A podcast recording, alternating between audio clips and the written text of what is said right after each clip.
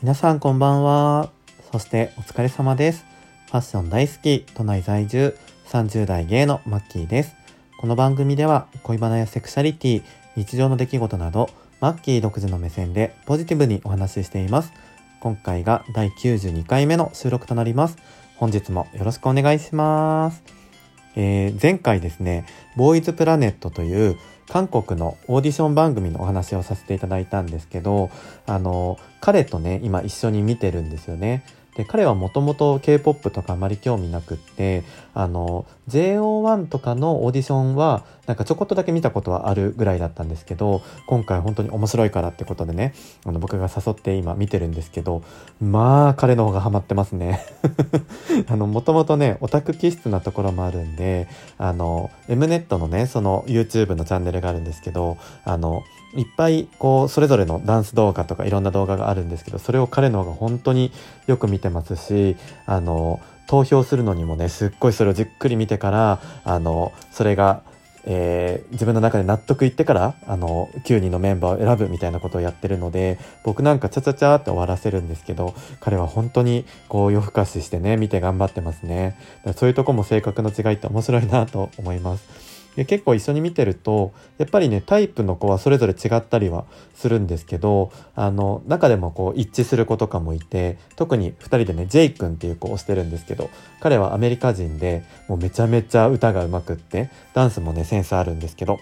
あのとってもキャラクターも面白くってもうデビュー確定だなと僕らは確信しているメンバーなんですけどあのそんな感じで2人で楽しく見ております。結構ねあの彼がこの子可愛いとかっていうのって人によってはあの嫉妬したりとかなんでそんなこと言うのとか付き合ってるのにひどいとかってあると思うんですけど僕もね様子見ながらあこの子イケメンじゃんとか可愛いとかってあのテレビに向かって言ってるんですけど一緒になって言ってくれてるのでもう恋愛は恋愛でアイドルとか推しは推しっていう風に僕らは結構うまく分けられてるんじゃないかなと思います。皆さんはどうでしょうか？こう彼氏彼女の前でねこの子可愛いとかかっこいいとか言えるタイプですか？なんか言えた方があのもやもやしないですしなんか爽やかにねこう恋愛感情とかとはかけ離れた感じで言うとあの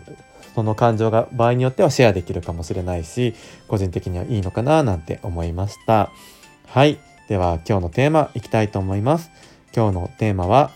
えー大磯に行ってきました。です。はい。あの、毎回ね、旅行に行くたびに、ここで言わせていただいてるんですけど、皆さん、大磯ってご存知ですかね？神奈川県の湘南とか、あの、そのちょっと先にある、茅ヶ崎とかのちょい先にある、えー場所なんですけど、昔、芸能人水泳大、水泳大会っていうので、ポロリもあるよ、みたいな、本当に、あの、昭和のね、こう、あの、なんて言うんだろう、オールスター感謝祭じゃないですけど、そういう感じのね、もう水着の、あの、企画があったところが、まさにその大磯ロングビーチのプールなんですよ。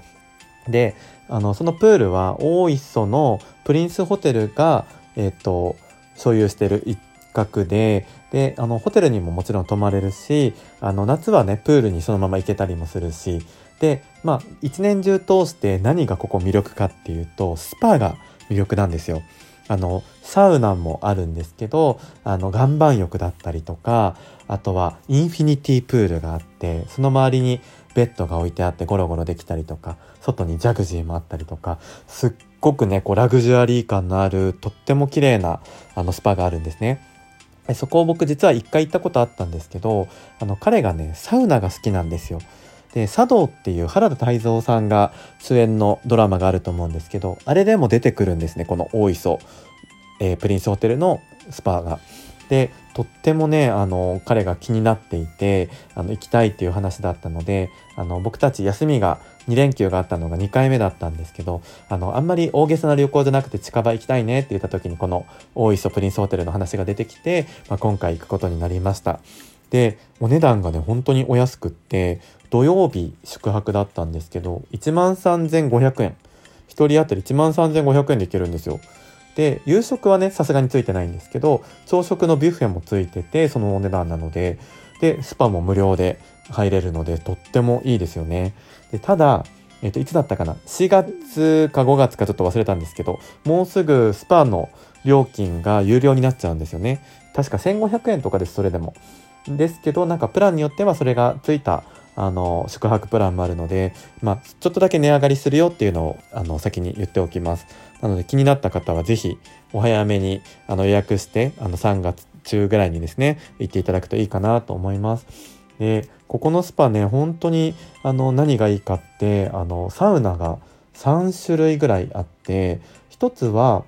あの、パノ、パノラマティ、なんだっけな、違うな、パノラミック、パノラミックサウナっていうところはもう全面にこうね、海が見える場所で、あの、大きなガラス窓があって、そこでサウナに入れるんですよね。ちょっと温度は低いんですけど、すごくゆっくり、あの、できて、あの、豪華な、あの、雰囲気でとってもいいサウナです。であとはね、ちょっとこう、タイル張りの静かなこう水の流れる音が聞こえる、あの、ちょっと低温めのそれもサウナと、あとは、あの、もう一個はね、結構もう人がぎっしり入ってるんですけど、ストーンサウナ。でも一般的なサウナですよね。そこは結構温度も高くって、温まれてとってもいいところでした。はい。そんな感じで、ほんとサウナ好きの方はね、ぜひそこに行っていただいて、外気浴もね、一瞬やったんですけど、めっちゃ寒いので、あの、これからのだんだんね、暖かくなってきた季節、あの、外見ながら外気浴するのもいいし、インフィニティプールで、あの、温水で、こう、クールダウンしていただくのもいいし、本当にいいと思います。で、あの、まあ、さっき朝食ビュッフェがついてるって話したんですけど、あの、今回もね、やっちゃったんですよね。あの前回草津で朝食ビュッフェやった時ももうね何何をやったかっていうとね食べ過ぎちゃうんですよ 本当にあの貧乏症だからもう好きなものはもうもちろんなんですけどほとんど全種類食べる勢いでちょっとずつちょっとずつ持ってたらすごい量になっちゃうんですよね。で、ツイッターフォローしてくださってる方は、あの、朝食あげてたりするんで見ていただきたいんですけど、もう本当に細々たくさん持って、あの、食べるんですけど、もうサラダでワンプレート、おかずでワンプレート、パンでワンプレート、ご飯と、あの、お供でまた一つ、お味噌汁、スープみたいな感じで。で、あの、一回で、僕もうね、持ってきすぎちゃって、それを食べるので、もう必死で2巡目はできなかったんですけど、まあでも美味しかったですね。本当に、あの、大満足でした。で、前回と同様に、お昼ご飯食べれなかったんですよね。